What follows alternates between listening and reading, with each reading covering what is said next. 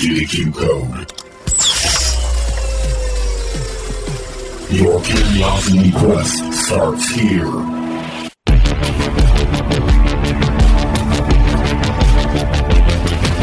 Hey, welcome in to the Q Code podcast, everyone. Thanks for joining us. Travis, Danny, Alan, here to back for another week. give you some knowledge of things that you do not know. or maybe you do. But really, just things that you probably didn't even know you cared about yeah. until now. And I don't- now you'll just be walking around the house being like, "Yo, guess what I know?" I've realized that as we, you know, because each week we're trying to come up with stuff. I mean, we to talk about, and that we want it to be interesting enough. And uh, I'm finding that just as I'm having questions, or not questions, but just regular conversations like I normally would, I'm note I'm starting to notice all these questions coming up, and I'm like, oh, I got to write that down. I got to write that down. There's just so many questions, apparently about life that I just don't know. But Well, that was the premise of this whole show, as we figured we would never run out of content. Nope. because there's probably more questions in the world than weeks that we have in our lives. Yep. So So good for you guys. We will be here forever. And every question just creates, or every answer just creates more questions. So, well, we have Jeopardy's been on the air for how many years? And they just keep asking till they just keep Alex giving you answers. dies. but um, we have a good show today. Uh, we have let's see. Danny's going to be talking about the Fibonacci sequence and uh, why it is so special. Or what is so special about it? Uh, Alan has uh, something. He's going to be talking about the Tyrannosaurus Rex mission, and Just I was going to make some type of joke like that. the Osiris Rex mission. I I am going to be honest, have no clue what that is. So I Should will be be, segment right then. there with all of you on the edge of your seats, waiting. Um, and then I will end things by talking about who were the Nyland brothers. So Oh, it's Nyland. This whole I thought it was Neeland. Yeah. Because I, I read somewhere that they were from Irish descent, so I was like, ah, the Neeland brothers. but no, they Ah, the Lucky Charms are magically delicious. no, but it, Ah, they are they are Americans just of Irish descent. Uh, but yeah, it was pronounced Nyland. You guys So- remember that movie, The Pest? Yes. With John Leguizamo. Every time I hear it, Irish, Great it movie. of that, where he's like, ah, Father Shalani. If you haven't seen The Pest, we recommend it. We don't recommend. I mean, it is not an Oscar winner. yeah. If you just want fun entertainment for two hours, well, it's probably like 90 like minutes. yeah, 90 minutes. But um, before we get going, uh, I just wanted to mention something here to Dan E. I so you may see hear me going back and forth. I for my whole life have called you Danny.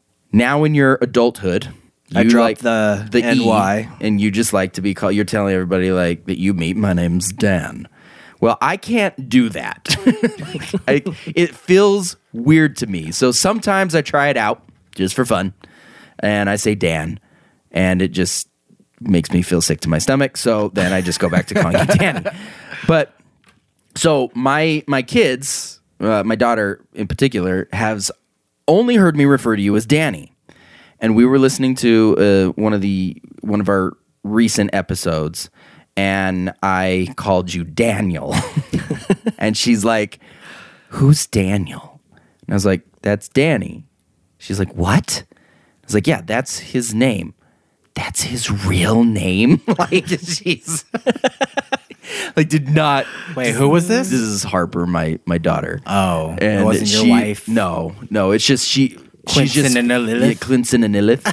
um, she is just fascinated by the fact that your name is not really Danny or Dan. It is Daniel. Daniel. And she keeps like on probably two or three occasions since then. She's been like, "Hey, so wait, what is Danny's name again?"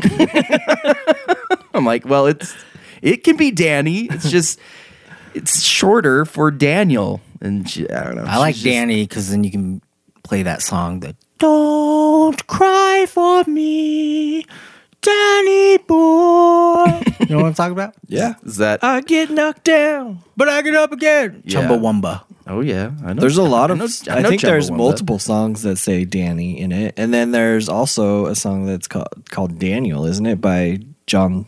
Um, what's Ro- what's Rocket Man again? Elton John. Elton John. Didn't he sing a song called Daniel?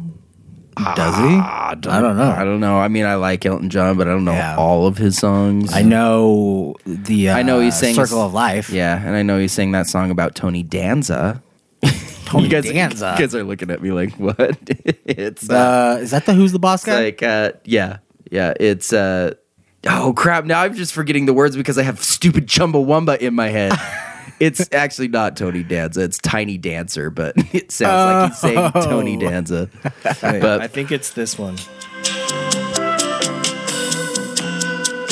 this is the Rocket Man.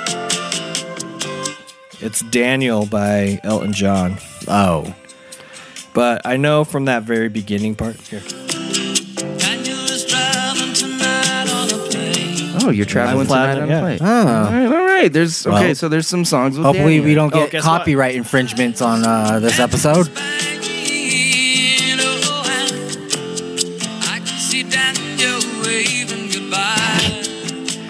Well, if Elton John hears this and wants all the royalties, he can have them. all right. All right, yeah. We don't have to What listen to doing this here? whole song because it I just says wanted you guys to hear that I must be the clouds in his eyes. Okay. All right. Well, uh, let's get going here into Danny's topic. So let's start out like we always do. Please pardon the interruption. Ce n'est pas le moment. J'ai téléchargé les photos du crime et j'ai réussi à déchiffrer le code. C'est la suite de Fibonacci. C'est le code que Saunière a décidé de Fibonacci. cacher. Le commissariat m'a envoyé ici pour vous donner une explication. It is the Les Fibonacci chiffres sont en désordre. But before that. I have an urgent message for Professor Langdon, right? I was just thinking about Joey from Friends trying to learn French. what does he say on there? He's just like, Je m'appelle Joey. And then he's like, No. She goes, Je, je, ma, m'appelle, je m'appelle. Oui, poupou. so, yes, my my question is not necessarily about the language of French, but instead is about was Fibonacci French? I should know that since I'm the one that Is it- came up or with is it it. Italian? Ital- yeah, Pisa. Where's Pisa? Ita- Italy? Italy, Isn't right? it? Yeah. Yeah. Okay. So he's he's Italian. And anyway, my question is what's so special about the Fibonacci sequence? And I wanted to know this because throughout my life, this sequence kept popping up. He's like Jim Carrey in 23. But instead of a single number, it was a series of numbers that would just keep, Keep on going. popping up.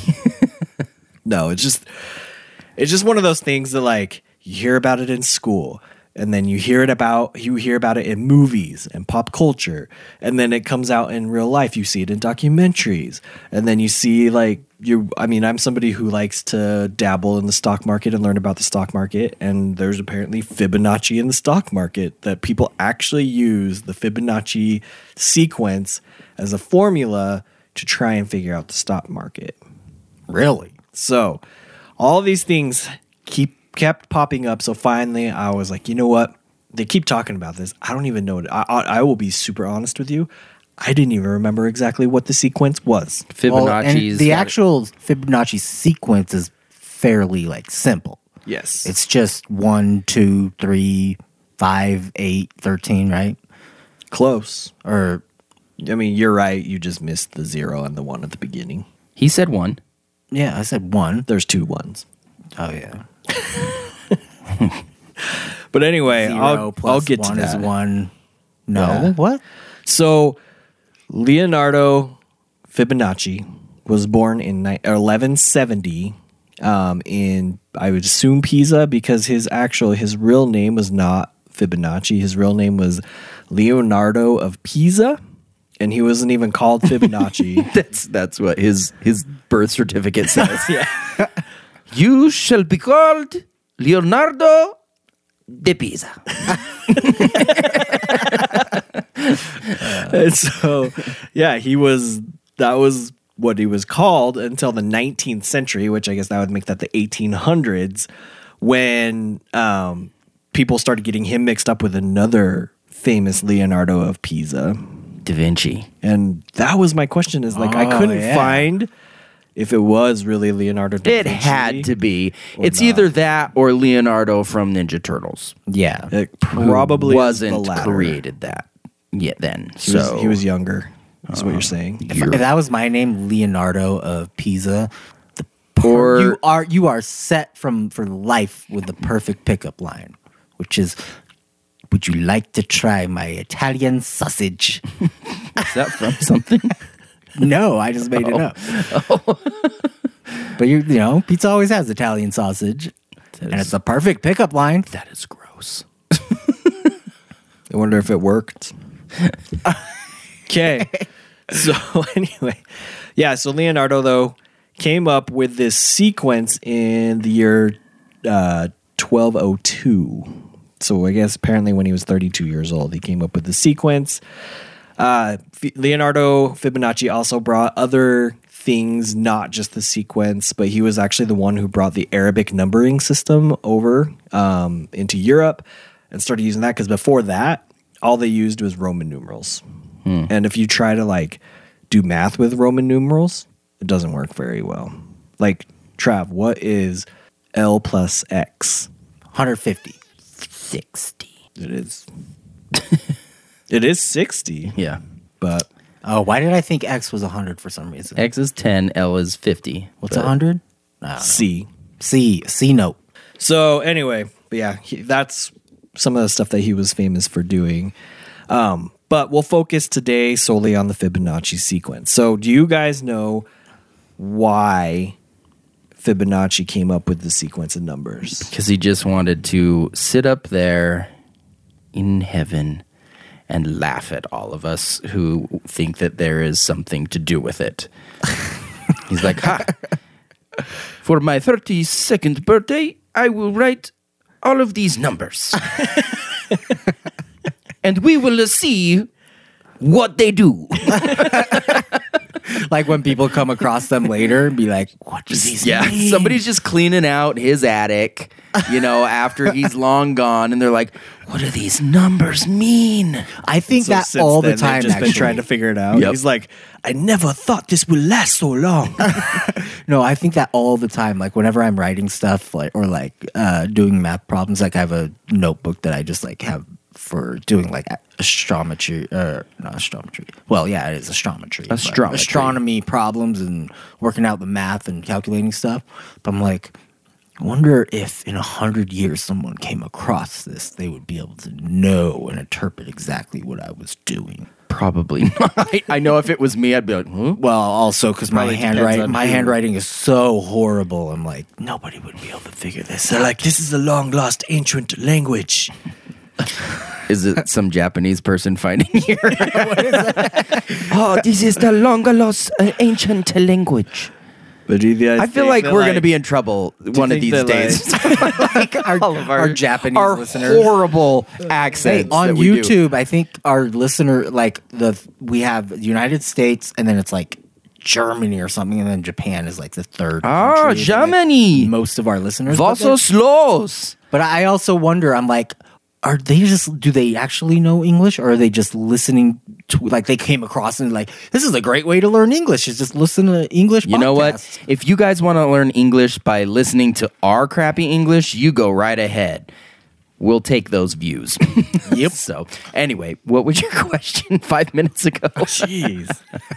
but do you ever wonder if like Michael Jackson is up there with Leonardo Fibonacci right now and he's like, hee hee, guess what? My single was number one for like X amount of weeks. And then he's like, oh, that's great. My number sequence has been popular for over 800 years. That's what you were getting at? I was just so, Oh. at first I was like, what is he talking about? and Fibonacci is like some mix between like a Japanese dude and How do you do the Yeah. Italian voice again? It's a me, a Yeah, Mario. just, just do Mario. My numbers have been popular for 800 years. Okay. it's a medium numbers. Wasn't there an SNL skit with The Rock and all he ever did? He was supposed to be Italian, but the only thing he ever said was "Pizza balsa." Ah, all right. I guess we should refocus a little, Yep. or else we're going to be here for 10 hours just doing accents, which that's fine with me. Normally, what it's probably what most of our episodes are. That's true. People probably refer, like, I don't remember what it's called. It's like, they do the worst accents. it's like the cute, cute, the accent code. Yeah, accent code or something like that. Anyway, so yeah, the the question was why did Fibonacci come up with this sequence of numbers? I don't know. And Trav doesn't know. He Uh, just my thought guess- a joke or a trick on his 32nd birthday. My guess is was he an artist, and he started knowing noticing like something with the human body, and when he would draw it, there were certain ratios when he was drawing. No, even though I guess you could say you are on something later. But Fibonacci came up with this sequence of numbers because I don't know for sure. This is the story. He owned rabbits apparently, but I don't know if if this is just okay. Let's just say he owned rabbits. okay, because I could go off on a tangent of like, but how would they know? Da, da, da. Anyway, he owned rabbits. He wanted to know if I were to put these rabbits in like an isolated area and like assuming that no rabbits die and he put in all these assumptions like okay so if i put in one pair of rabbits at the beginning how many pairs of rabbits will i have at the end of the year and the assumption was that it takes one pair of rabbits one month to get to the point where they can are mature enough to mate and then one month of is it gestation till you- Sure. till you like can have the babies Yep. and so, assuming that Incubation time. each pair of rabbits ha- gives birth to a, another pair of a male and a female, and then that just continues. So, how many rabbits would you have? So, he had to come up with a sequence of numbers to figure it out. So, if you had one pair of rabbits in the cage, they got to one month old, they mated. At two months, you still have, well, at one month, you have one pair of rabbits still. At two months, you now have Are you asking? how many? I Well, how thought you many? telling how me. many offspring do they have? Yeah, It's how do you know that? one. How do you know that? They have. He's assuming they always have one boy, one girl. Oh, That's so a stupid assumption So, because uh, yeah, rabbits come out in litters. have you not heard the saying, you know, mate like rabbits or something like but that? But I think that's like- what he was getting at. okay, like- so after one month, they do it. yeah, Another month, they have their first baby, and say it's a boy.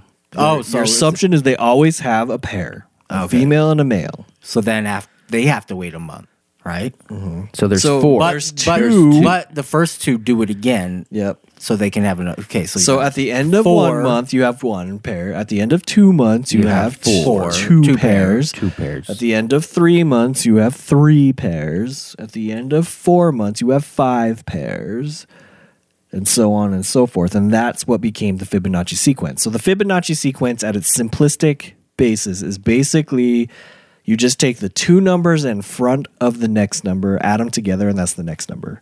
So it's zero, one. So zero plus one is One, one plus one, two, one plus two, three, two plus three, five, three plus five, eight. five plus eight. Okay, we don't. but if you get it right, Yeah. So that's like how the whole Fibonacci sequence came about. Is literally he apparently wanted to know how many rabbits he would have after 12 months if they were all those assumptions were correct, and he put them all in like one area, right? So at the end of 12 months, he figured there'd be 377 rabbits or pairs of rabbits And was he correct? in a year. if all those assumptions were correct. Well, yeah. but were all the assumptions correct? That's what I want to know. I don't know. I don't. I don't Why did he want to know how many rabbits? Was he, was he in the rabbit breeding game? So. I don't know. That's what I'm saying is like I don't know why this was so important to him. Because he was thinking about creating a a new business called the Rabbit King, where he would just sell rabbits. I am the Rabbit King. I come to my store. I have so many rabbits. buy one pair, get after one just free. one year. If you uh, buy all of them, I will have a way more later. I just need to start out with two rabbits. And then I have 377 pairs after one year. Well, I'll Is tell you. that, am I messing like a- up? It's like a Scottish Japanese person. okay, we're gonna get back into I'll tell it you, again. if you could do that in the stock market, you'd be fucking rich. It's true. so, anyway, that's the Fibonacci sequence in a nutshell. So, you can create this visually, and I will try and maybe post some stuff in social media so you can see it. But so people started posting, basically creating, okay, let's do this visually. So, they created a one by one box and put it next to another one by one box because the sequence goes zero, one, one, right? And mm-hmm. the zero would be invisible. Next to those two one by one boxes, they drew a two by two box. So a two by two box is big and it's wide enough to cover both the one by ones, right? Mm-hmm. Next to the one by ones and the two by twos, they drew a three by three. They drew a five by five, and so on and so forth. They just kept drawing bigger squares, which just kept uh, expanding out this thing that's just like basically a giant rectangle. And then if you draw a line from the one by ones all the way out to the two by two, three by three, four by f- or five by five, eight by eight, it creates a spiral. or a seashell. ah, yes. Kind Kind of of, look, yeah. yeah. looks like a seashell. Because that is one of the things that they say they find the Fibonacci sequence or the golden ratio in. And that's what we'll get into next. Side note if you guys had to guess what day of the year is the holiday Fibonacci Day, what would you pick? Um, December third. One, two, three. Yeah, what day of the year? I don't know. January 2nd. One, two. so you go one, two, you go one, two, three. Yeah, It's uh No, I'm going to say December. you All right. can't say December thirty fifth because that just doesn't work. No, it's don't know. November twenty third. One, one, two, three. oh, so close. Oh. You guys were on the right track. Anyway, Give ourselves that half pat on the back. On the back. So the point is that if you take the Fibonacci sequence and you always take the larger number and you divide it by the smaller number, right? So the further you go into the sequence, the closer you get to what they call the golden ratio. So if you take 3 and divide it by 2, it's 1.5. If you take 5 divided by 3, it's like 1.6 something. But it gets closer and closer to the point where it's 1.618034. And that's what they deem the golden ratio. And why is this important? Well, I'll explain. So there's a Greek term, phi. I don't know if you guys so phi is basically the decimal point. So it's 0.618034 and it's an irrational number, meaning that you can't simplify it down to base like a basic fraction. It can't ever be simplified Like down pi. to like yeah, like exactly like pi. Like pi is also one of those irrational. Do irrational irrational numbers. numbers always have to rhyme with like pi, Phi, phi? psi, pi. Oh, I don't know. Yeah. If they It's a don't, good question. it's too rational. Ah. Just kidding. That's a good question though. Now I'm gonna have to go like no, you. ju- It's Look it nothing. it's garbage. It's, it's it's nothing you have to look up. Well, now I'm curious. See, this is the whole thing with questions. I work on one question and it come brings up another one, and now I'm gonna be like phi, psi, pi. Kai. Your son. He's Is there like irrational. a Kappa Your son Kai? is irrational Fibonacci. So anyway, if you take that uh, ratio, um, then they've from that ratio they basically made what they call you. They've made things called the golden section, which is basically a line with that's parted into sections, and there's an A section and a B section. And if you take the ratio between the A section and the B section, again, it comes back to that 1.618. They have what they call the golden triangle. Again, it's if you take the shorter piece and you take the longer pieces and you create the shorter pieces at the base and the two longer pieces as the, the two sides, it would make an isosceles triangle. That's considered the golden triangle. They have the golden angle, which again is just on a circle. And if you take the same ratio and you take 137.5 degrees of that, that's the smaller part of the circle that you would end up with from that ratio. And they This is call really- that this is a visual thing. you just you guys just try to just figure out what these things are. they call that psi. Uh, what? So I think Trav's onto something. That's why I was like, oh, I want to know. Ah, you guys, So that's the 100 and how many degrees pretty much a genius. 137.5 degrees. of a circle? Yeah, which would be like the inverse of so if you took that ratio of it, right? So, one more question for you guys. Where have you guys seen the Fibonacci sequence or the golden ratio like in the world around you? Have you ever come across it? Have you ever ran into it? I can truly say no. At least that I know. Where have I seen the golden ratio? yeah. Have you seen the golden ratio or the Fibonacci sequence In- in anything or noticed it on anything or Well, human beings. yeah, explain further. That's just like you know the classic diagram of like the human being with his arms out Yep. or whatever, and then like apparently there's some That that painting is called the Vitruvian Man, is that by Leonardo da Vinci. it is Yeah. and apparently I mean I don't know exactly how, but there are ratios in there that are like all about the Fibonacci sequence in the human body, like arm length or torso length to leg length or something like that. Distance between eyes. Yep. So Leonardo da Vinci was pretty obsessed with the Fibonacci sequence and aka the golden ratio. And so in much of his work, he utilized the golden ratio when he would make things. And yes, the Vitruvian Man is one. Uh, the Last Supper painting that he did, his Mona Lisa painting, all used these these golden ratios. So like if you take that same concept that I said with the squares, and you like overlaid that onto the Mona Lisa, and mm-hmm. I believe it was like her nose would be like the center point, hmm. and you started drawing it out, it would kind of it would perfectly go up or around her head and down like her, her shoulder and everything, like hmm.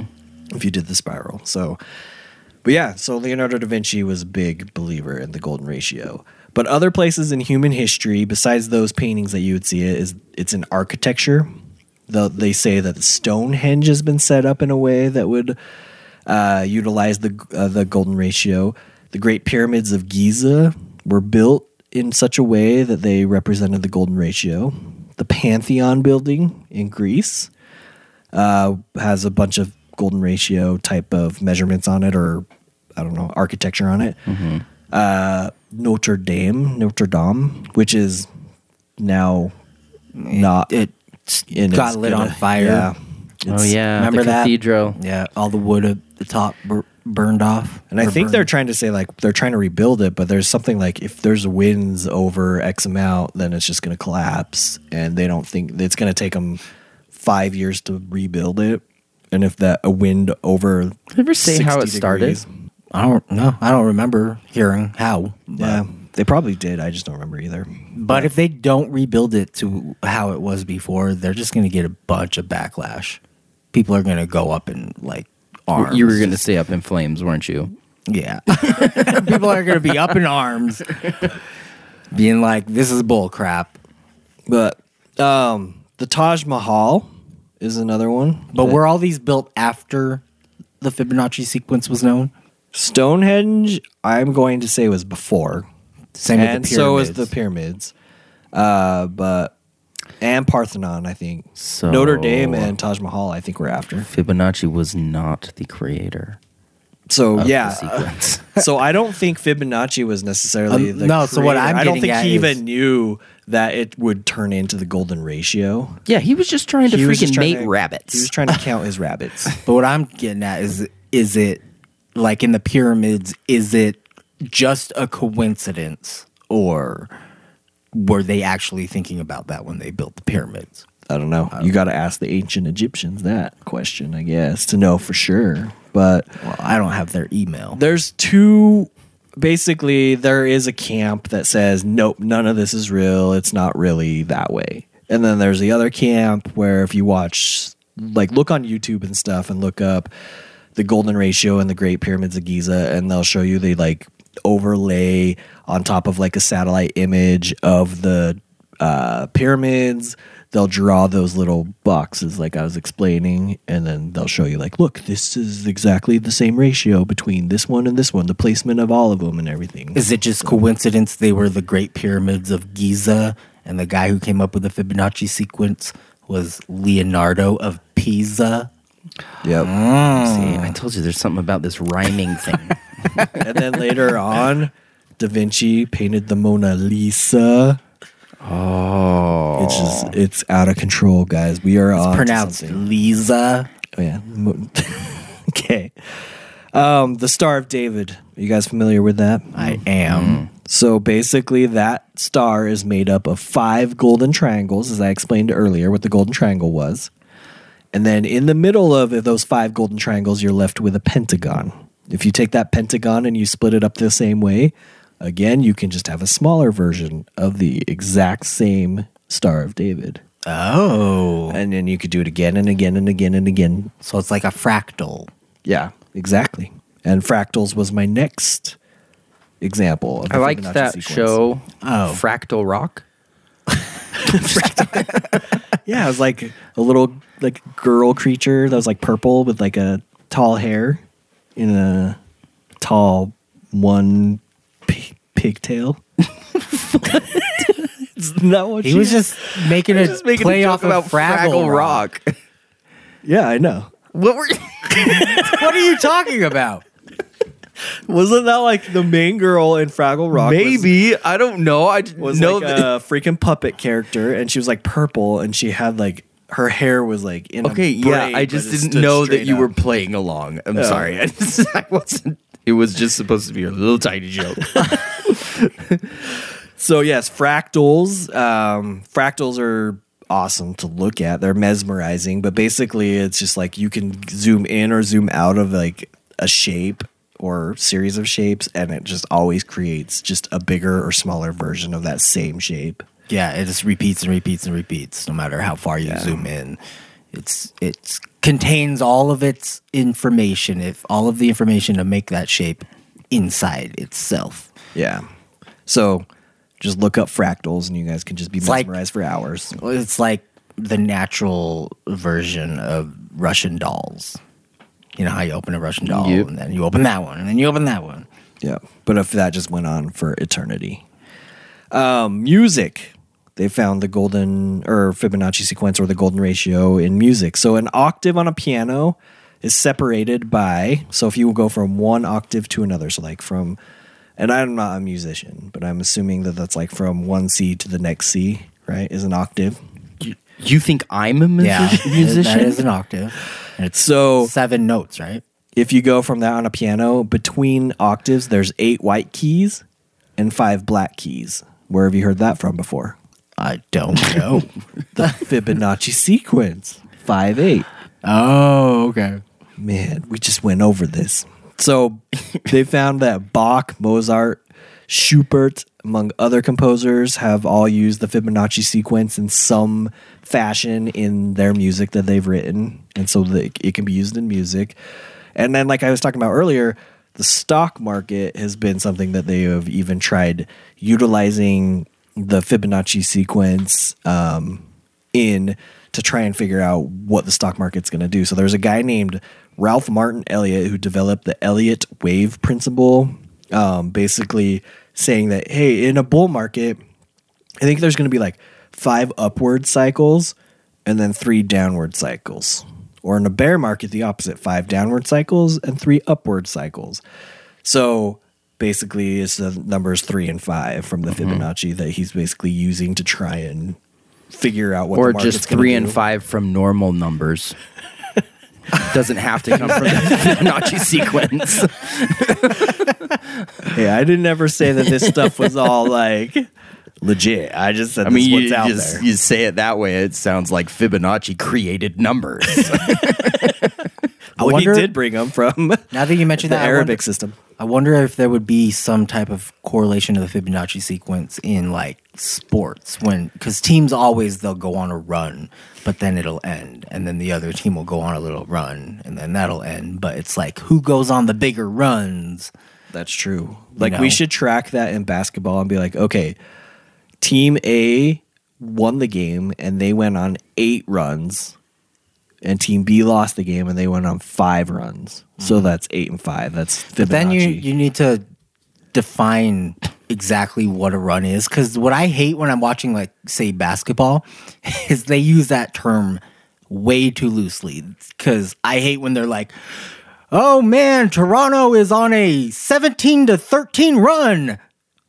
That's not a run. That's just they have scored four more points over the last however many I get what you're saying. but if I it's like a 10 0 run, I get that. But 17 13 run, that's not a run. I get what you're saying, and I know that you're trying to make a point, but I will give you 50 bucks if you show me a clip that someone said they're on a 17 13 run. Because that, I've never heard that in all the sports. I've heard 17 3. Okay, I will show you. 13. He will show you. I'll, Okay. I'll find one. and it can't be you being like, this isn't an announcer from ABC Sports.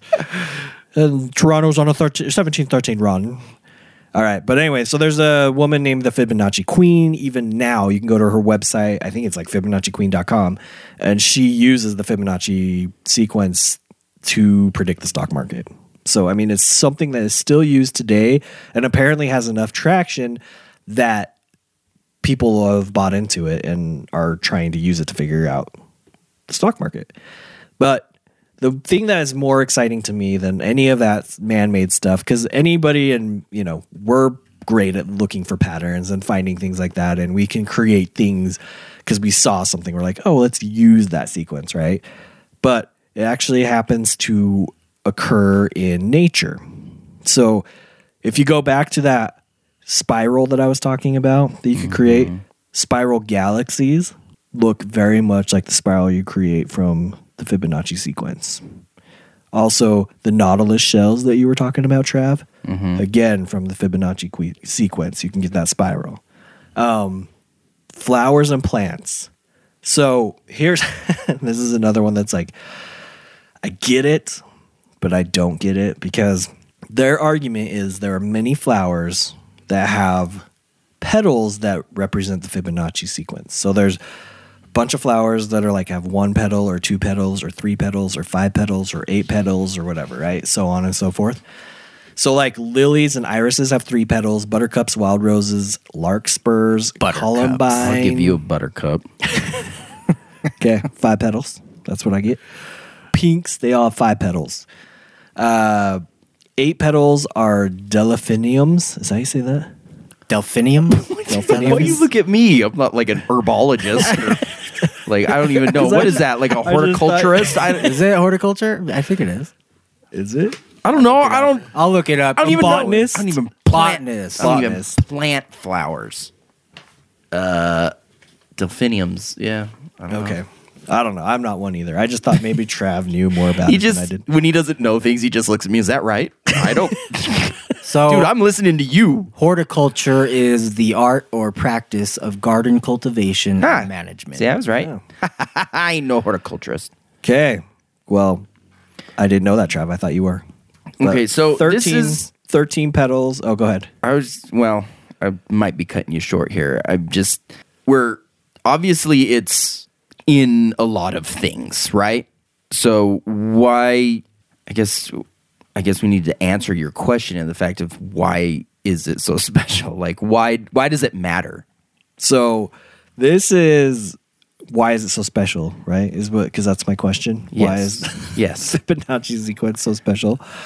So again, it comes back to, and this is sorry, this was kind of my peak of my point. Okay. Sorry, was I, ruined at. it. So I ruined it at flowers. Wait, hang on real quick. Botany is the scientific study of plants, including their physiology, structure, genetics, ecology, distribution, classification, and economic importance.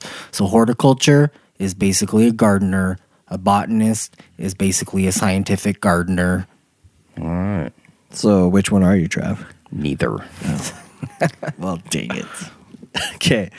But yeah, so if you go through, so like w- I will skip over because I have a whole bunch more notes on the flowers, but we don't need to get into. it. I think you guys get the you- points on Yeah. the flowers, right? That is surprising that you have so there's- many notes.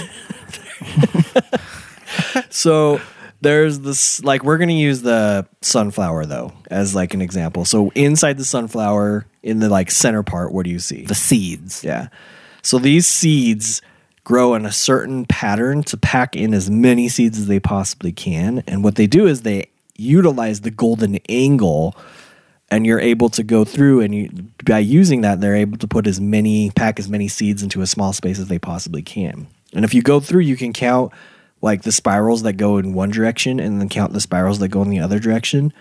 And if you count the spirals going in one direction, it's always going to be one Fibonacci. So it could be like 13 spirals in one direction and eight spirals in the other direction, or 21 in one direction and 13 in the other direction. So I've, I've heard that somewhere before. yeah. I have seen that example with the sunflower seeds. Yeah. And the same thing happens in pine cones and pineapples and artichokes. So like all these different things, like these numbers just keep showing up in in nature. Um, bee colonies, kind of the same idea as the rabbits, as male bees apparently only have one parent. They do not have fathers. Female bees have two parents. They have a mother and a father. Poor bastards. Literally, yeah. um, and then this is kind of what something that Alan was hinting at, but we talked about the human body a little bit and the human face. So these are both things that use the golden ratio or the Fibonacci sequence. So on the human body, you have one nose, two eyes, you have three segments on each limb, you have five fingers on each hand, five toes on each foot. So again, that goes through the whole one, two, three, five, right? Wait, what was the three? Three segments on each limb. So like Oh, okay. one, two, Upper three. arm, forearm. Since you can't see him doing that, upper arm, forearm, hand. He's pointing to his oh yeah. his or you got like your thigh and your lower leg. Is that what you call it? and your foot. upper leg, lower leg, foot. But yeah. so you, but the numbers keep showing up. Is the point? Um, they say that the more your face resembles the golden ratio, the more attractive you are to other people. So like now. Uh, plastic surgeons are actually using the golden ratio in their software programs when they're trying to design someone's face when they're going to do plastic surgery to try and get them proportioned as closely to the golden ratio as possible because that's supposed to maximize their attractiveness. I'm gonna make you how Fibonacci intended you to be. You will have exactly 1.618034 ratio on your face. um, and then all the way down. So we go all the way from, right, the galaxy, this ginormous thing, all the way down to DNA molecules. So DNA molecules have a sequence. They have, they're measured. If you measure them, they're 34 angstroms long and um, 21 angstroms wide. But how many Kuricks are they? 13. Wait, what? If you know what that's from, people, you let us know. but that's how much they measure between each full cycle of the double helix. And if you want to know what an angstrom is, it's a unit of measurement uh, of length equal to 100 millionth of a centimeter. Yeah, ten to the minus ten meters. Yeah. But anyway, so these things show up everywhere. So then finally, we're getting back to the whole thing. All right, Trav, what's so special about it? Well, the answer is are you ready? Mm-hmm. No one really. Wait, did you say what this galaxy was? Is there anything about the galaxy? Yeah, it's a spiral. You ruined his. Oh, it's you a ruined spir- his ending. yeah. Now we got to record this whole thing over again. a spiral matching the Fibonacci, Fibonacci sequence? Well, that you could create from the Fibonacci sequence. Oh, okay. I will. I'll go over this with Alan again because I'm sure all of you guys already got it. Um, but hey, sometimes I just stop listening. and then but I, no one really seems to know why the Fibonacci sequence appears so often in nature. so, can we just assume that that's just one of those things and just not worry about it? So yeah, you can go with either there is an underlying reason, but the man upstairs just we he's the only one that knows, and or it could just be a coincidence that this happened. Like you said, maybe because the thing is that not all flowers have petals that number one of the Fibonacci numbers. Mm-hmm. It's just that a lot of them do. So is that all why- plants grow according to the golden ratio? Just a lot of them do. Hmm. So So that's why it's like so hard to find a four leaf clover. Because they're normally three. Four isn't Fibonacci. That's true. So maybe that's why. But yeah, so anyway, that's just the longest way I could possibly figure out how to to, tell you that it is not that- necessarily special. that it's considered special because it shows up in so many different places. Um, but there's no like hard proof that nature just abides by this law of Fibonacci, right? And that that's just how it works. So I had one final question for you guys, and then I'm done with my segment. But after you hear heard all of that, what do you guys now think of the Fibonacci sequence? I think that it was a accident. no, it was just something that I mean I don't even know how to explain it. Mathematically, I guess it makes sense, right? It's just simple addition in a sequence. Yeah, So when you're It's looking super simple on its well, yeah.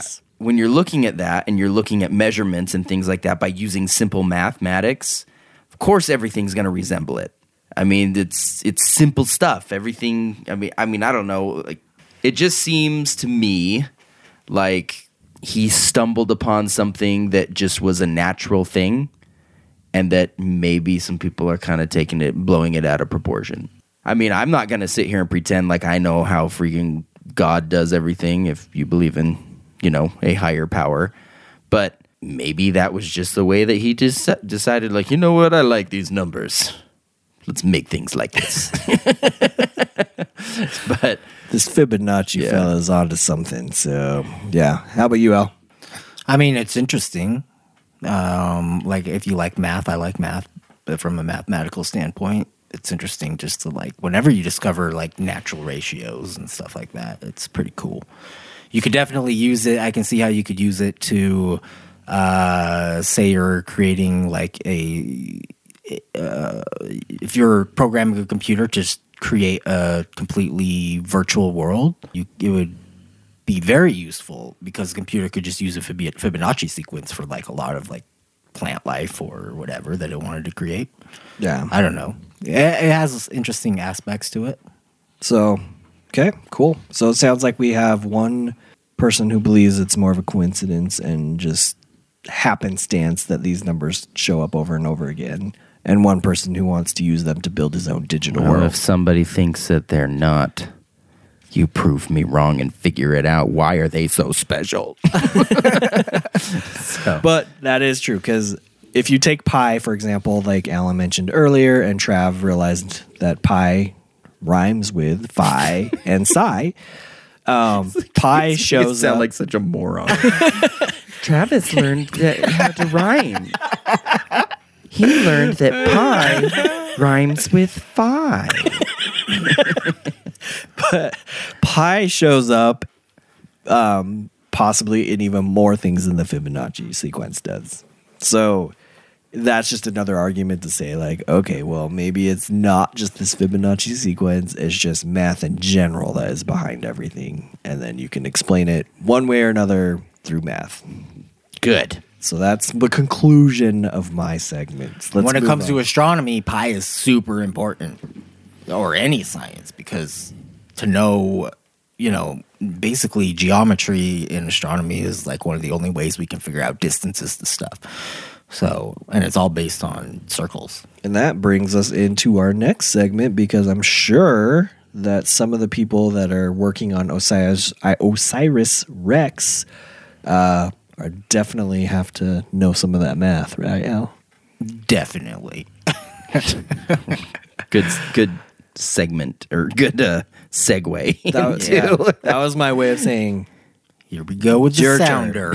okay. Sounder.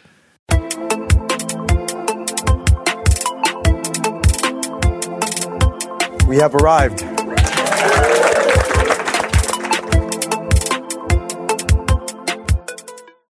So Osiris Rex, uh, you might be wondering, what does that stand for? Well, it stands for, and it's spelled O S I R I S hyphen R E X. Stands for Origins, Spectral Interpretation, Resource Identification, Security, Regolith Explorer. Man, they love acronyms. I know. so much. I've noticed that they they will do anything they have to do to come up with some type of acronym when it comes to like space probes. Like, okay, I've almost figured out like what a word for every one of these letters, but there's just one that I can't figure out. Yeah, it's like how So does is they that how why do they, they- always just so nicely fit into what they're doing?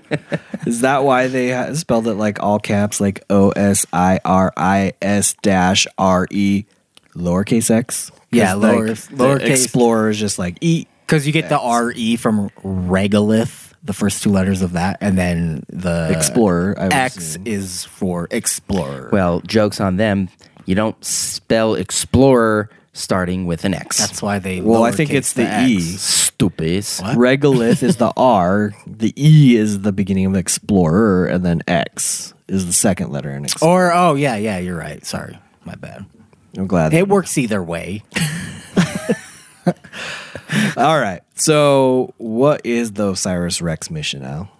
So yeah, Osiris Rex mission is a mission to send a space probe to a near Earth asteroid called Bennu, B E N N U, uh, which is about half a kilometer across.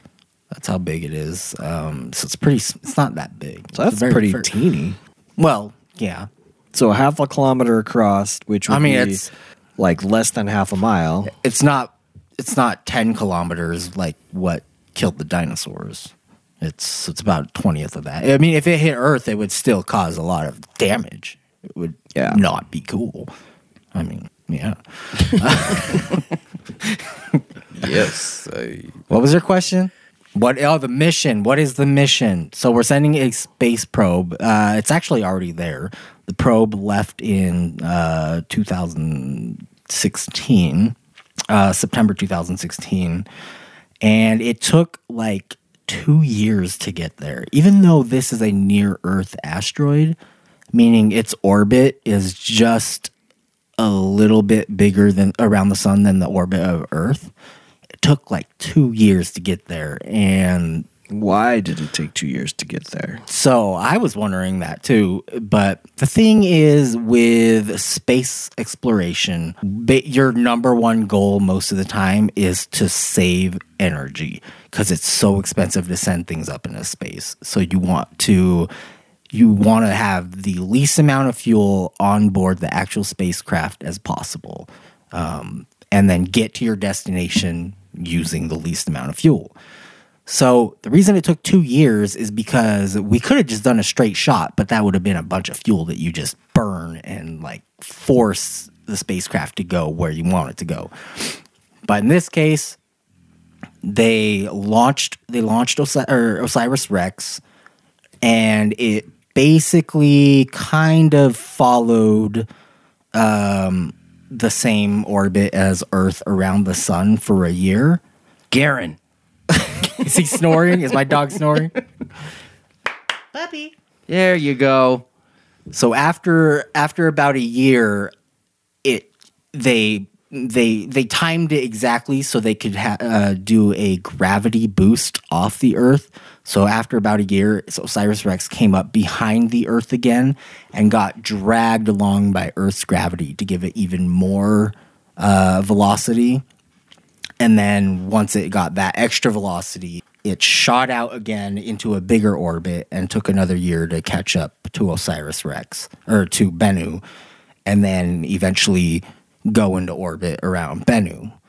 So that was that's- like, and I don't know if you know the answer to this, but how fast was is Bennu traveling, and then so how much faster do they need Osiris Rex to travel to catch up to Bennu? I don't know the answer to that question about how fast Bennu is orbiting the sun. Uh, I don't know the answer, I'm but it's slower say, than Earth. Oh, I was just gonna say fast because It's still it's probably space. Oh yeah. That's good. Good assumption. I agree. But it sounds like Alan's saying slower than Earth. Because is that because it's a bigger orbit? Yeah, so it's in a bigger, it's in a further orbit than Earth around the sun. So, um, actually, I think it does come in closer to the sun at some points. So, at some points, it's probably going slower than the Earth. Some points, it's going faster because it's not a perfect circle. It's kind of elliptical a little Yeah. bit. I'm not sure exactly how fast Bennu is traveling, but Cool. yeah, did that answer that question? So yeah, but I think okay. So let's get into it. So you're saying that that's how it got to Bennu, and at this point, 2019, three years after the launch, it is now caught up to Bennu. Bennu, and it is now is my understanding is it's in an orbit around Bennu. Um, at this point, is that correct? Yeah, so right now it's in an orbit around Bennu. It's in an orbit taking it from what? It's like how many times we say Bennu. and uh, seriously, the only thing that's in my head right now is I keep wanting to go, but but but Bennu and the Jets. I thought the same exact thing earlier. I did. That's the asteroid's favorite song. So Why do we it- keep talking about Elton John songs? so its orbit Elton John special. it's in an orbit that takes it directly over its north pole, Bennu's north pole and Bennu's south pole. And the reason for this is because you only have to keep one orbit like stay in the same orbit, but you can map out the entire surface because Bennu is rotating under you, right? So you just keep going around the same place, but every time you come around, a different part of Bennu is under you. So you can map the whole thing very efficiently that way. All right. So is the Osiris Rex? It's the Osiris Rex mission, but is the Osiris Rex the thing that's Yeah, going that's, to it? that's the name of the probe probe. or the. Uh, Let's just call it a jet. Let's just call it a jet. all right. and we need to make a T-shirt that says and that has the asteroid on it. Bennu and the Jet? and it just says but but but Bennu and the Jets, and we'll just have some, and there'll be more than one Osiris Rex. Yep. there'll be two. or just just one, just but but but Bennu and the Jet. That sounds good. we'll sell them. You guys want them? Hundred dollars For the first per one. per shirt. Just kidding. If we get a thousand orders, we'll decrease that cost to twenty five. Yes. So, reasonable. okay, so it's now orbiting Bennu and it's mapping it out. So mm-hmm. why is it mapping it out? So explain why it's mapping it out and what the whole purpose of this mission is. Okay, so the whole purpose of this mission is um first of all, this is a near Earth asteroid, which we are very concerned with. Um, because these are the asteroids that we are not sure if at one point in the future could come in and hit the Earth. So, you know, it's basically we're trying to figure out as much as we can about these as soon as we can so that we're not put in this Armageddon situation. See, and I'm not worried about that because then we'll just go and get a bunch of guys that are oilers, send them up, and they'll land on the asteroid and just start drilling. And then put a nuke in it. Yep. The thing is, though, there's new science out on this. The thing is, with asteroids, um, they have evidence of asteroids in our solar system that have been hit by other asteroids and completely been blown apart, like uh, what a nuke would do to an asteroid. But after so long, it's it it seems that asteroids just have barely enough. Um, the bigger ones, at least, that would cause issues if they hit Earth, have just enough gravity that over a long period of time they come back together. All those little pieces come back together and coalesce back into another asteroid. Like that T1000 from Terminator. Exactly. You blow it apart and then it's just like and it comes back together. And funny enough, Bennu, they think has actually gone through this process. It's been blown to smithereens before because when we arrived, we discovered it's not like uh, on Armageddon. It's not your typical asteroid that you you imagine just like a giant potato rock thing made out of like metal and rock. This asteroid is like a gravel pile hmm. loosely held together by its own gravity. So if you imagine a dump truck with a, just a shipment of gravel in it and you took that up into space and it was just loosely held together by its own gravity, that's basically what Bennu is. It's like not very solid at all. Hmm. Um, so would that break up on entry, like through our solar, our solar system, our uh, atmosphere? Atmosphere. Those are questions that we have yet to answer. Like, I don't think anybody's modeled this before because we've just been starting to figure out how loosely together a lot of asteroids are held hmm. together. Are so.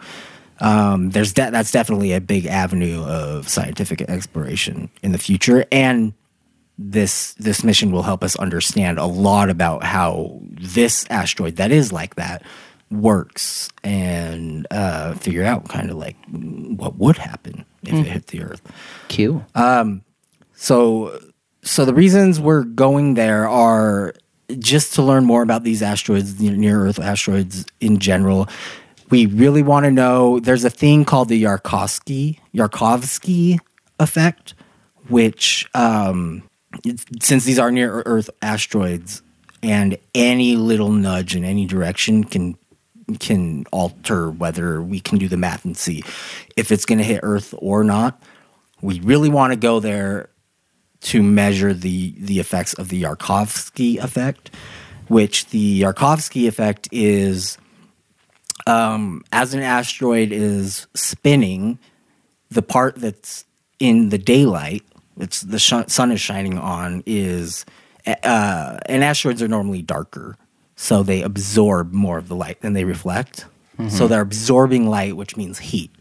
So the light side is constantly just heating up, but then when that that side rotates around to the dark side, that heat gets radiated out as infrared energy, infrared light. And even though light, light doesn't have mass, it still has momentum, which can cause which causes a pushing effect. So it's on the dark side, it's like it's constantly being like a tiny, tiny little booster is pushing on it. Mm-hmm. I think I heard on our Osiris Rex, it's something like the equivalent of three grapes. How much, like the weight of three grapes constantly pushing on it. But over millions of years, that can significantly change its orbit. And um, we need to know that exact amount. After millions of years, it's just like three little raisins pushing. so we need to know that exact amount to see if you know to better calculate if it's ever going to hit Earth.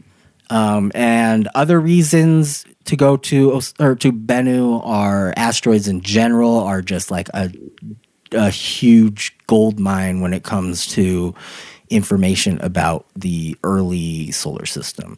Because these are asteroids are just remnants of of the materials that were around while the solar system was forming and while planets were forming. And then these are just leftover parts that didn't end up becoming plant parts of planets. Um, so these are like literally the oldest rocks in our solar system hmm. that you can find to figure out exactly the composition of the materials that created the solar system. So um, this probe is gone, been sent to Bennu. Its mission, other than to map out ben, Bennu, is to ultimately, basically, almost land on the asteroid, send down an arm that will then pick up some sediment, and then they will bring that back eventually to Earth so they can study it. Yeah. So it sounds like you answered the question of why they're trying to get the sediment. It's just they're trying to understand what. I mean, are they looking for a new element? Or are they looking? Well, what are so they I was I was going to get into that too. So so not only with the sample, you can obviously analyze it in a scientific lab and figure out exactly you know what what is in it and how, what so what was the early solar system made out of but also they're very interested in organic compounds that have been found in meteorites um, that have been found on earth So, is there So- life that they could find in it? Basically, So yeah, I mean, basically, it's kind of part of the search for life. Um, will they actually find life in the samples? I don't think so. Um, but as far as organic compounds, which you need to make life, they know they already exist in some meteorites that they found. So they're they're this will give them more of an idea of, um, you know, how is that like a super rare thing? Is it very common in asteroids that there's this orga- organic compounds all all over the place? Um, and then also, it would would asteroids have been the source of organic compounds on Earth, hitting Earth, and then seeding Earth with organic compounds to eventually allow life to be um, created? So it is. It does have big implications for where life came from and how life gets started in a solar system. Interessante. Um, so uh, just like some. So if they're gonna take the sample, and so okay, so why they're ma- they're mapping out the surface first in a very good detail. I think it's like um, they have pictures where it's like seventy five feet by 75 feet if like in the pictures of what it shows. And then so that's like each exposure that they take. And then you can get the resolution the, the resolution is like down to five centimeters per pixel. So that's pretty good you can see f- in something that's five centimeters across but they're mapping it so thoroughly because they need to find a place that is like relatively unobstructed by by objects, by boulders or big craters or anything that's getting in the way of them actually coming down with the spacecraft and grabbing a sample and then flying off. And they're finding this to be very difficult because like I said earlier, Bennu is basically a rubble pile. So other asteroids that they've been to that have been more like what you would normally think of an asteroid it's it's you know a few boulders here and there, a few craters, nothing big, whatever, or nothing like super hard to map. But this is literally like just boulders on boulders, craters on craters, rocks on rocks. So it's super hard for them to just like have a computer analyze these these pictures and accurately uh, build a map of like all the hazards that they need to avoid. So there's a cool citizen science project that I have actually signed up for, um, and where you can help them map out all these surface features on Bennu. If you go to cosmoquest.org, you can sign up there, and basically they give you one of these 75 feet by 75 feet pictures, and you sit there and you mark all the craters, all the boulders, and all the rocks for them. And then once they get enough people, I think they need 15 people to do each picture so that they can compare and be like, oh, well, this person wasn't just marking bullcrap. you know, they need to have a 15 people consistently mark that as a crater before they know, okay, that's a crater. Um, and then they will build their their final map of the surface and then be able to pick like the best spot to go down and grab a sample. Man, if you just- want to help out real quick though, because they need all of this done by July 10th, because they're on like a, a a set time limit here. So by July 10th, so that in um, I think it's I don't know if it is maybe March of next year is when they're actually going to go down and grab the sample and then fly away and then come back to Earth. So you just fell into their plan. What? You just became a worker and they're not even paying you. That's why it's called citizen science. it is basically. Huh? So they need Damn. they need eight months advance notice for this thing to be like, okay, I'm gonna descend now, and then grab a sample. Well, it's Trav, super- would you like the job of marking craters and boulders? no, thank you. I think we should. I think we should film Trav doing this and post it on YouTube Okay. and just be like, Trav, how many boulders have you counted so far? Why don't you just take a, a camera and film me sleeping? Because I would Because that's not be creepy. find so many Yeah, what? boulders. I'm like, there's so many freaking boulders. So- Well, I I'll, I tried one, and it, it kind of is a lot. It's it it'll take you mi- like a half hour minimum. Per, this is the per worst picture, but Sudoku ever. but this is going towards a good cause. It's our future scientific knowledge and everything. And this is about an asteroid that might hit Earth someday. So, huh. Anyways, I think it's cool because you get to be a part of something cool.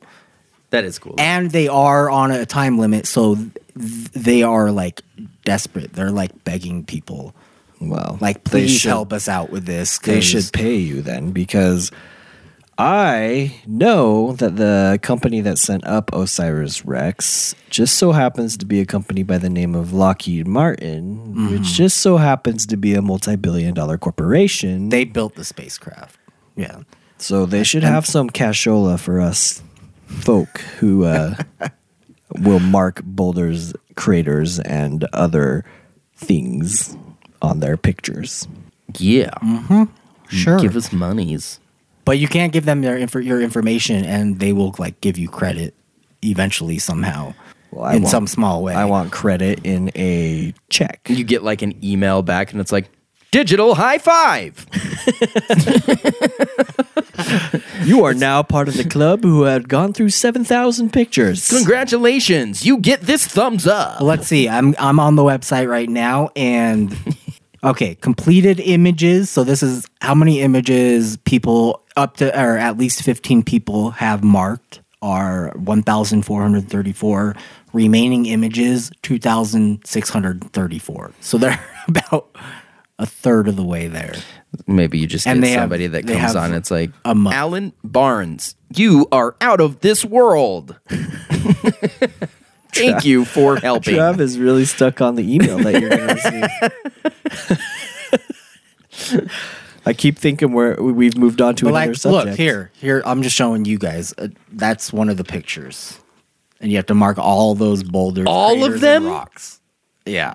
See, What's considered a boulder and what's considered a rock? so a boulder, a rock.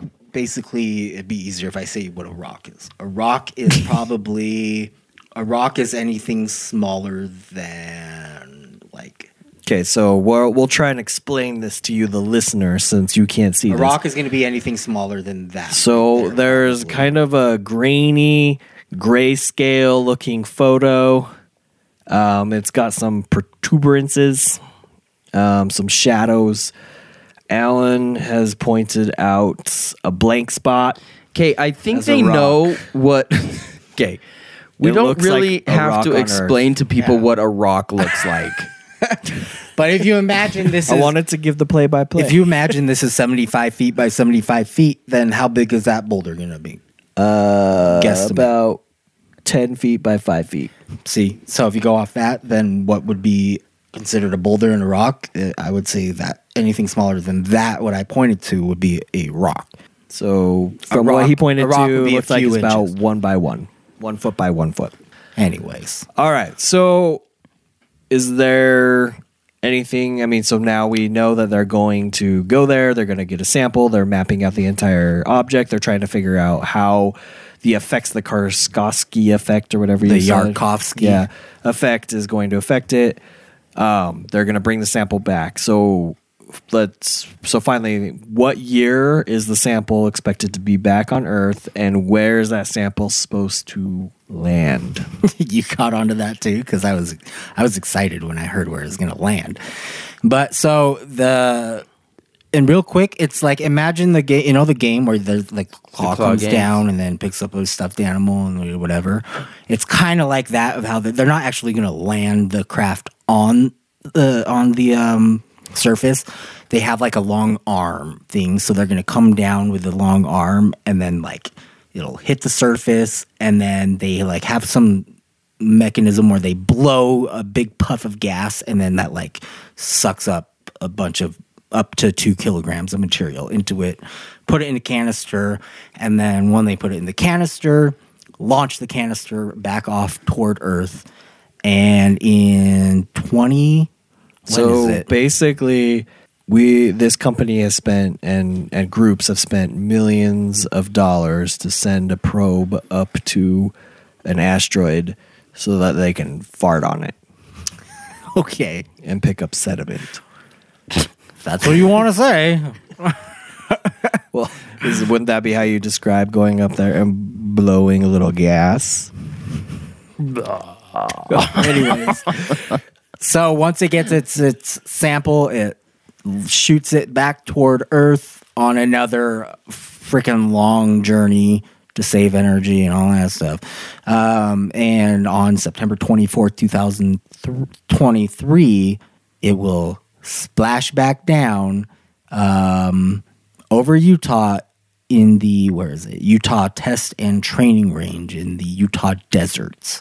I'm not sure where exactly that is in Utah, but I just heard Utah. So Oh, okay. I thought that was so kinda yep, cool. they'll have uh, crew waiting to uh, get the sample and secure it and everything. I think we're gonna send Trav out there to uh, film the landing and post. it So September twenty fourth, two thousand three.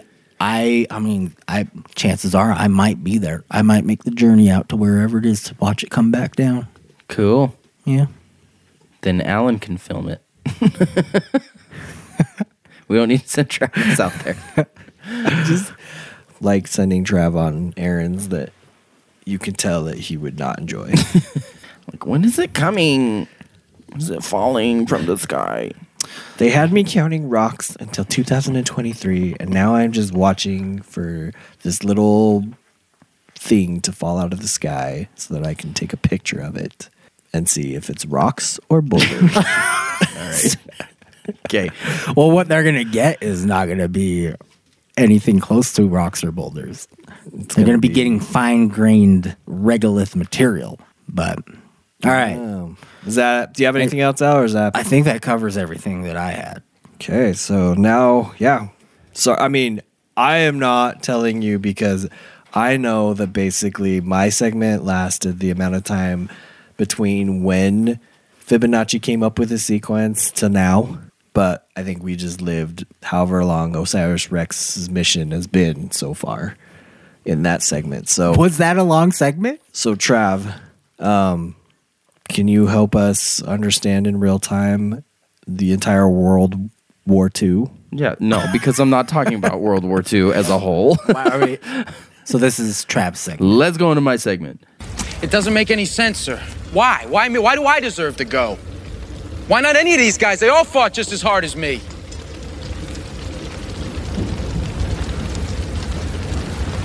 Is that what they're supposed to tell your mother? When they send her another folded American flag?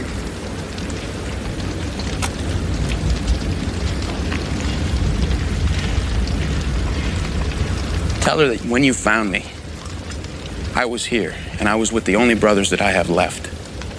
And there's no way I was going to desert them. I think she'll understand that. There's no way I'm leaving this bitch. So yeah, that was a long. took a book out of Danny's, or took a took a, book out of- page out of Danny's book uh, about these sounders. Typically, I like to find something a little bit shorter, but there was just nothing that could really explain my segment uh, in a shorter amount of time, except for that clip. So, um, if you know what that is from, um, I mean, that is uh, Saving Private Ryan.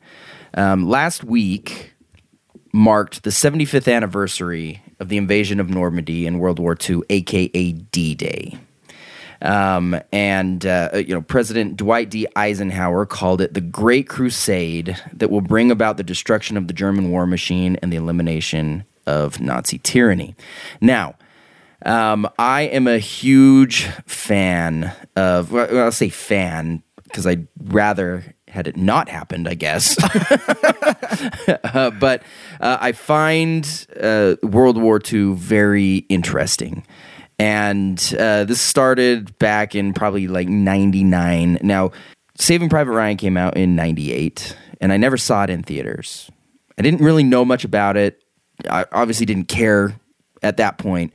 Then when it came out, I rented it, and my world was blown. So, Saving Private Ryan was the reason that you got so into World War II. Yeah, I mean, I seriously, I didn't know that. See, I thought you were into World War II, and then Saving Private it was Ryan that just and more. and that sent me on this weird trek to find other war movies that gave me the same feeling that Saving Private Ryan did. But none do. Oh no, There's nothing. zero. Yeah. And that, And and it- I mean, I act, you know, I watched Wind Talkers with Nicolas Cage, and that was horrible. There was like the thin red line, but that Yeah. was kind of like No, there is. I mean, there are definitely war films that I enjoy. Um, I mean, there. I mean, we could get into it. There's a, there's enough. That's I feel like that's a whole other um, question and, and sequence that we that we could do, but or segment.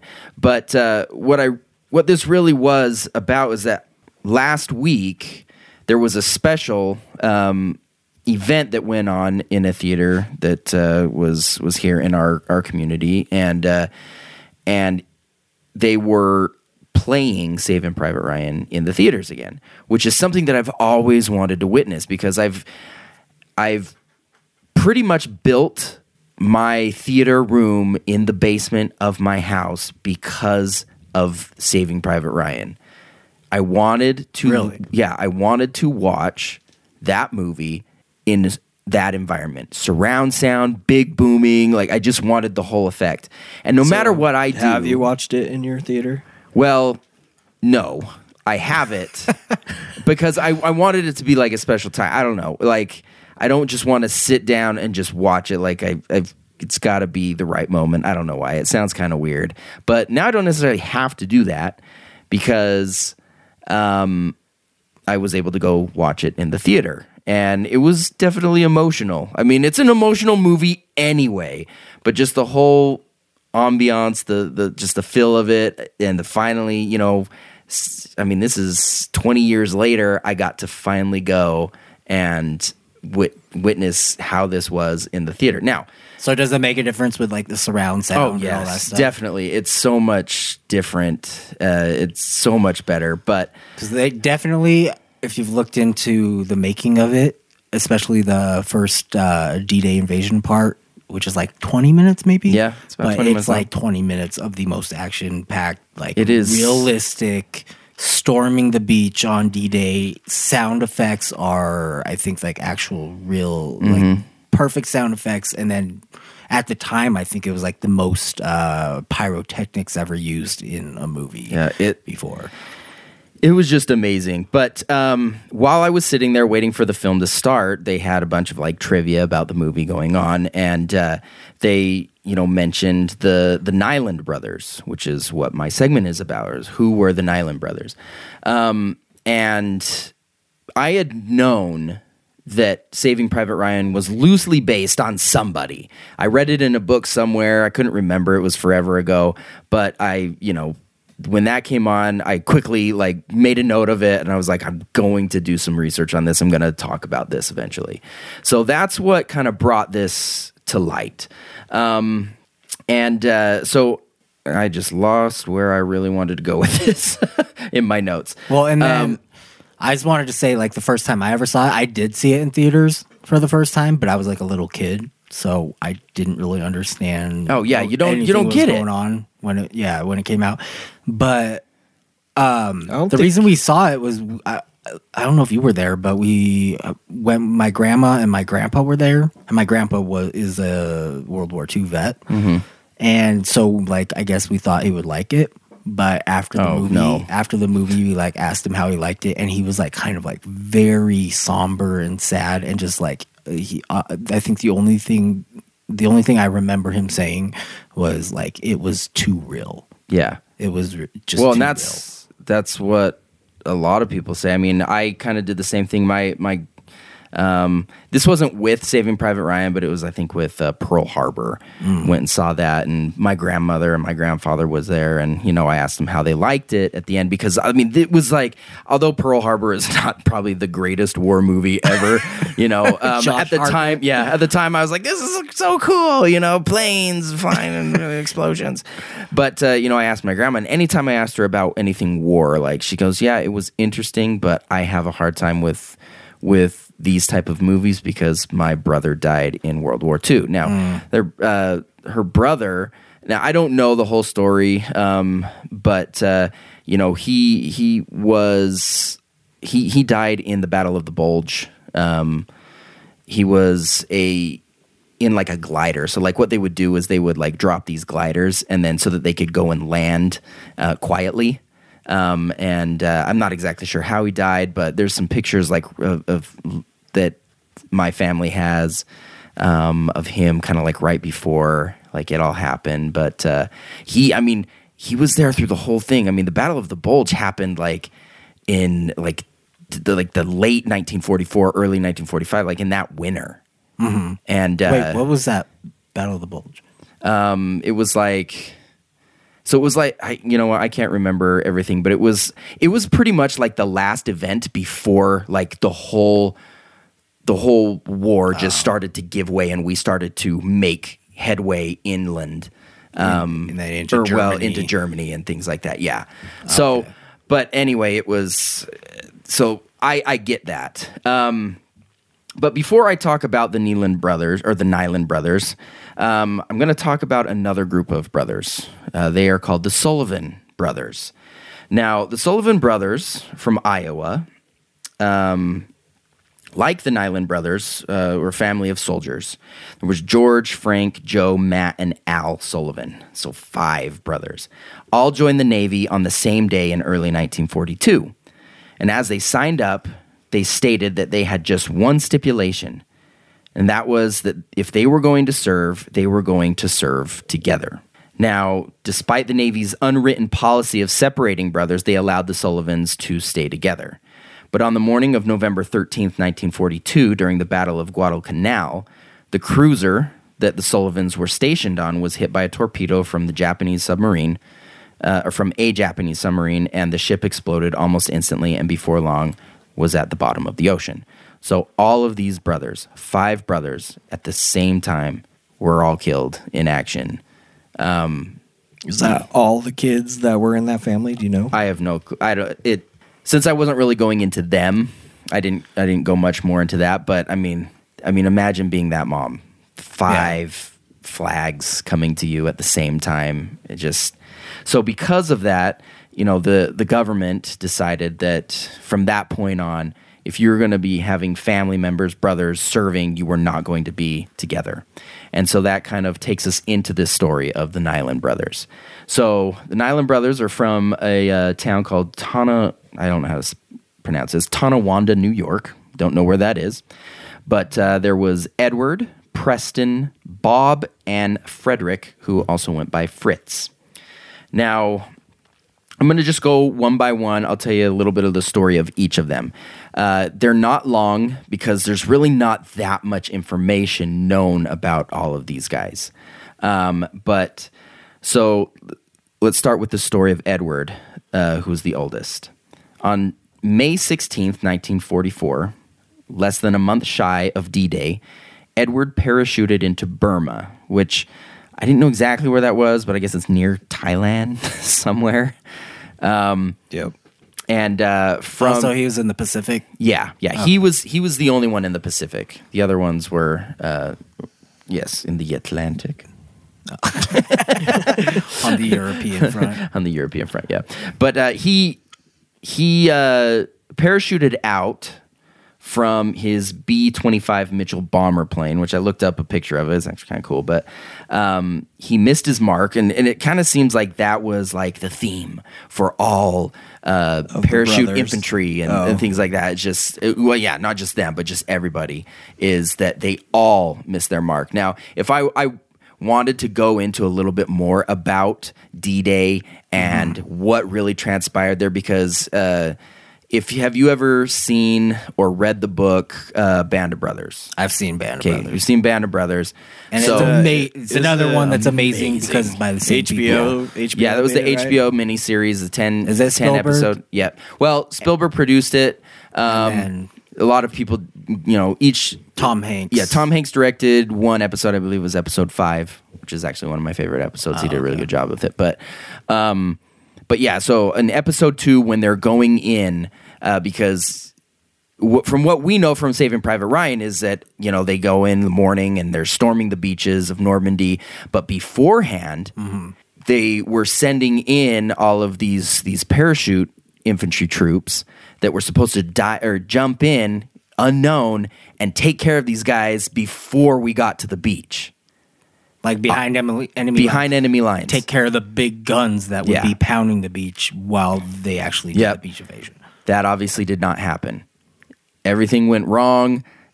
you know, they somehow were were known and you know they just started shooting down all the planes people were jumping out all over the place missing their marks and they were spread all over now um, not exactly sure exactly how that or you know what happened in the pacific but you know edward missed his mark and he found himself smack dab in the middle of enemy territory and he was just fighting his way out um, his unit lost him at some point in time and they never saw him again. Therefore, they considered him KIA.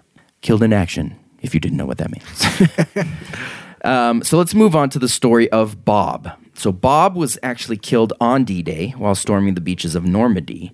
Um, it was a. It does not specify which beach he was on. I imagine it was Utah or Omaha, Those were because those were the beaches. American beaches.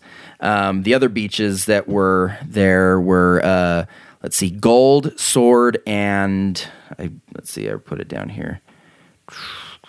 Gold, Sword, and Juno.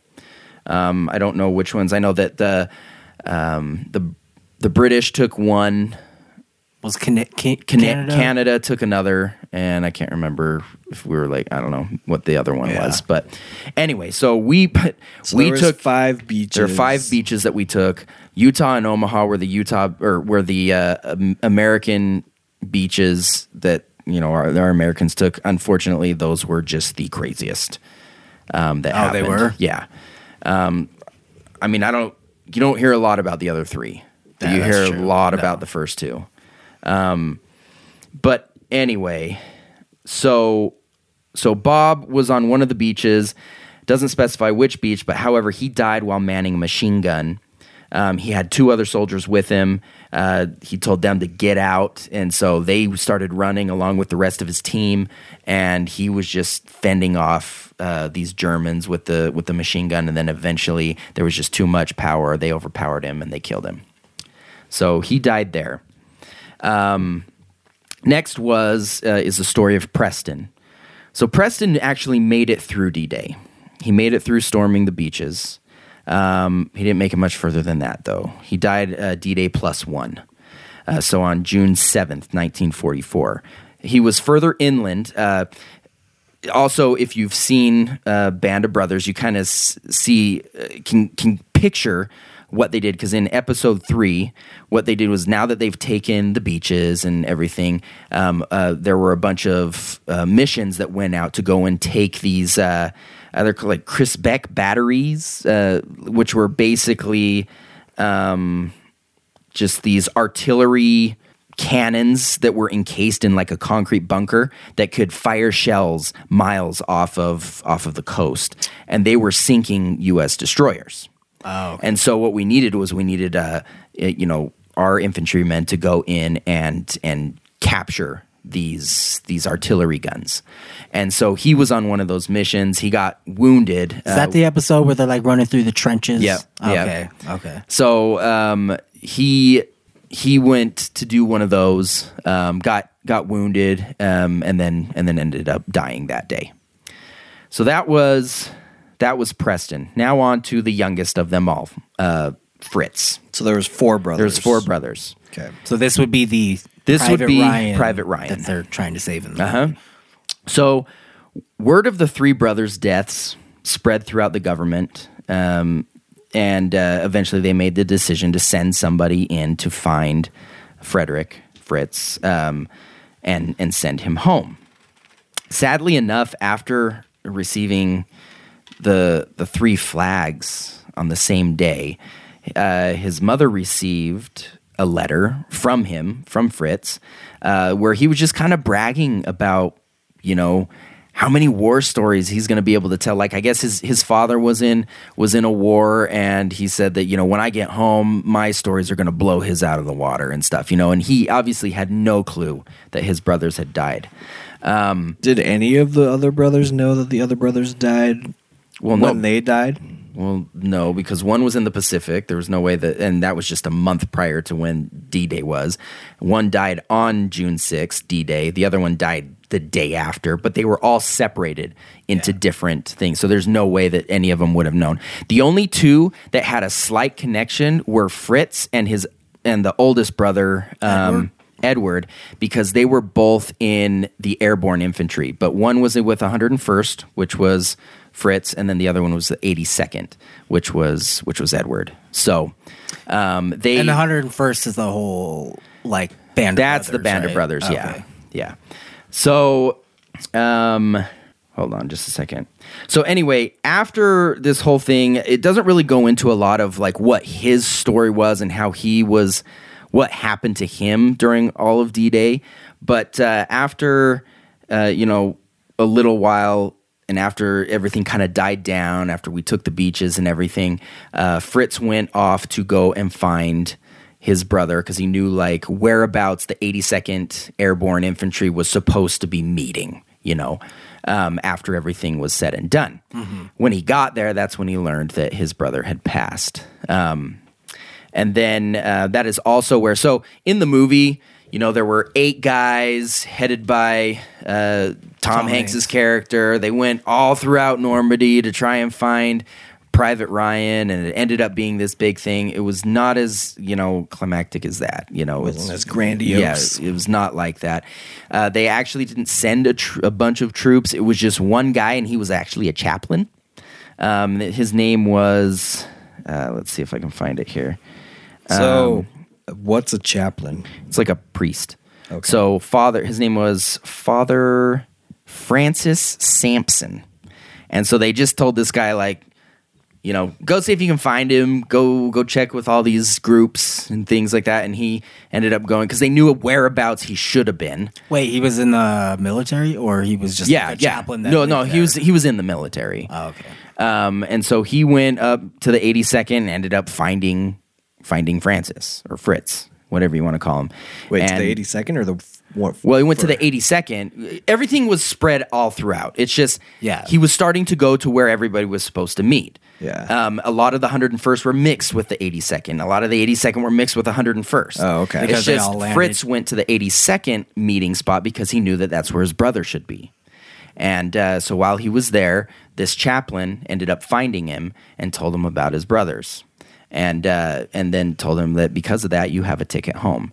Now, much like the part in that we just listened to at the beginning of this segment, where Matt Damon was having a hard time because he wanted to stay and everything, that actually happened. You know, um, he didn't, you know, convince every, you know, the chaplain to stay and help fight, you know, this off and, and save this bridge, but he, you know, he did tell that, but you know, the chaplain just told him like, look, that's not up to you. Like, there are a lot of high powers that have made the decision that you're going home, and so you're going home. Oh, okay. He they then shipped him to England and then back to New York, where he finished out his service as a, a an MP, a military police. That is not the end, though. There is one small thing that I want to bring up, and it's a little surprise, some unexpected news. So, turns out in May of 1945, the Nilands, Nilands, gosh dang it, the Nilands received some much needed good news. The eldest brother, Edward, um, oh, actually, it wasn't. It wasn't Edward that he uh, that was in the eighty. Sorry, I, it was Bob that was in the 82nd? That was in the eighty second. It wasn't. It wasn't Edward because Edward was in the Pacific. Duh. Oh, yeah. So, yeah, just take that conversation we had about five minutes ago and just put Bob in there instead of Edward. so, but See if turns Alan can work Uh, his I'm still magic. I'm still Team Edward. Well, good because turns out uh, that uh, the eldest brother Edward had not actually died in Burma. Um, he he did you know fall into enemy hands, and they put him in a Japanese prison camp where he spent all of his time from from the day that he jumped in on uh, like May 16th or whatever 1944. They captured him, put him in there, and he was there till May something 1945. Dang. And uh, basically, what happened was he was there.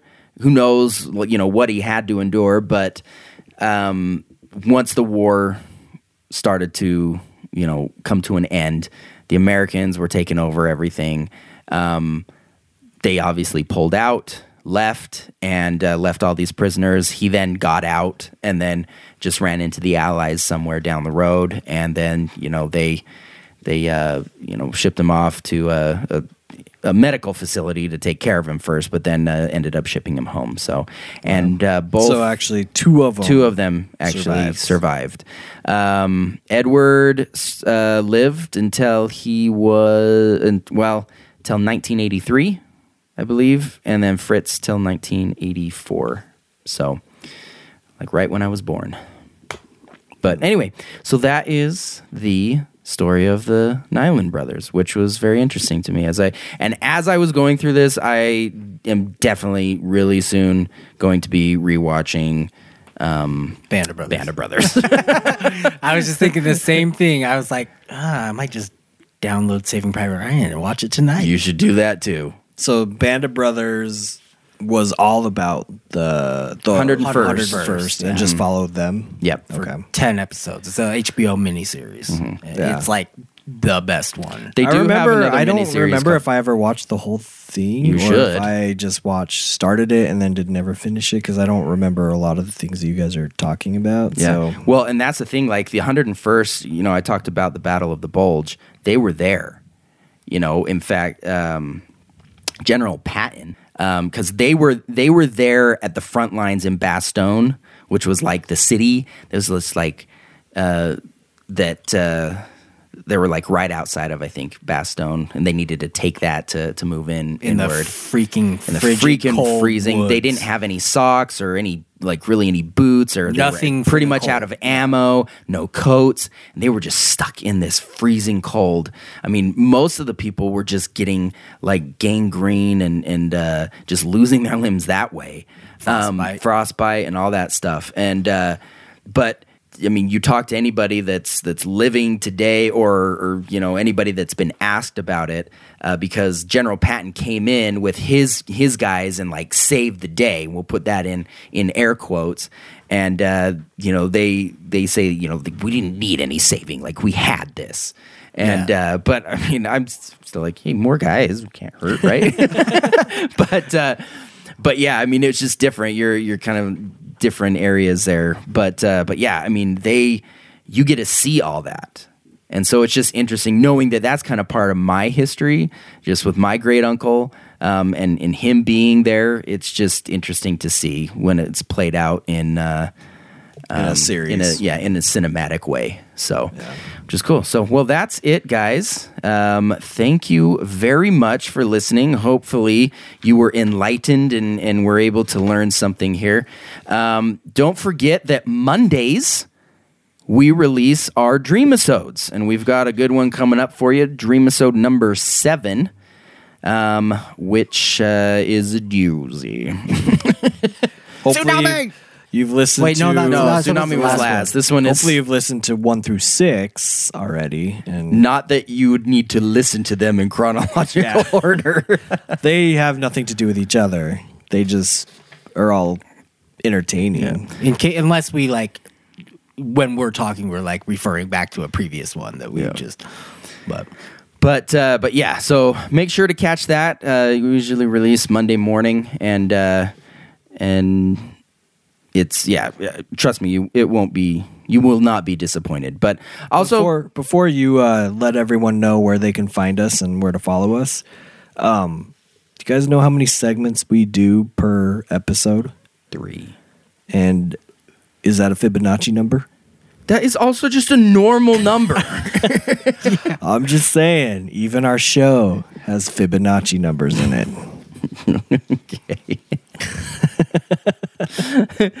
All right. Well, thanks again, guys. Make sure, I mean, wherever you're listening to us is probably on one of these, but uh, iTunes, Google Play, or what's Apple, Apple Podcast, but Google Play, Spotify, Stitcher, and then, of course, YouTube. So uh, we're trying to get as many subscribers as possible. And, and I uh, mentioned last time, I think we're going to be. Um, or was it last time. we time? have a couple of videos. Yeah, we are going to be posting some videos here soon. So just make sure you you go over there, subscribe, and catch those. Um, go to our website, qcopodcast.com, where we can, uh, you know, just interact and, you know, give us some ideas on what you would like to learn about. Um, Twitter, Facebook, Instagram at QCO Podcast. And then, of course, don't forget to leave us five stars. We really love stars. Well, Alan really loves stars Yeah. because they're in space. And so, what better gift than to give him five at one Five time? of them. because if you give him one, it just takes a lot longer to get him all the stars that he wants. But if you enjoy any part of this, or you hate the whole thing and you have an enemy that you do not like, either way, share this with your friends or your enemies or your frenemies, as I think the children are calling it nowadays. Uh, and that's another great way that you could help us out so that we can spread the word. And honestly, we just want to get to the point where we are so famous that we can go into some restaurant or something in Salt Lake City and they will comp us dinner. That is the level is of, our- of fame that we want. we want to be able to go into a Denny's downtown Salt Lake City and get comped food because we are podcasters. The grand slam. So- And they'll be like, yo, you're at Denny's. Your name is Danny. That's pretty close. You get free food. All right, guys. That's it for today, tonight, or whenever you're listening. Thanks again, and we will see you next week.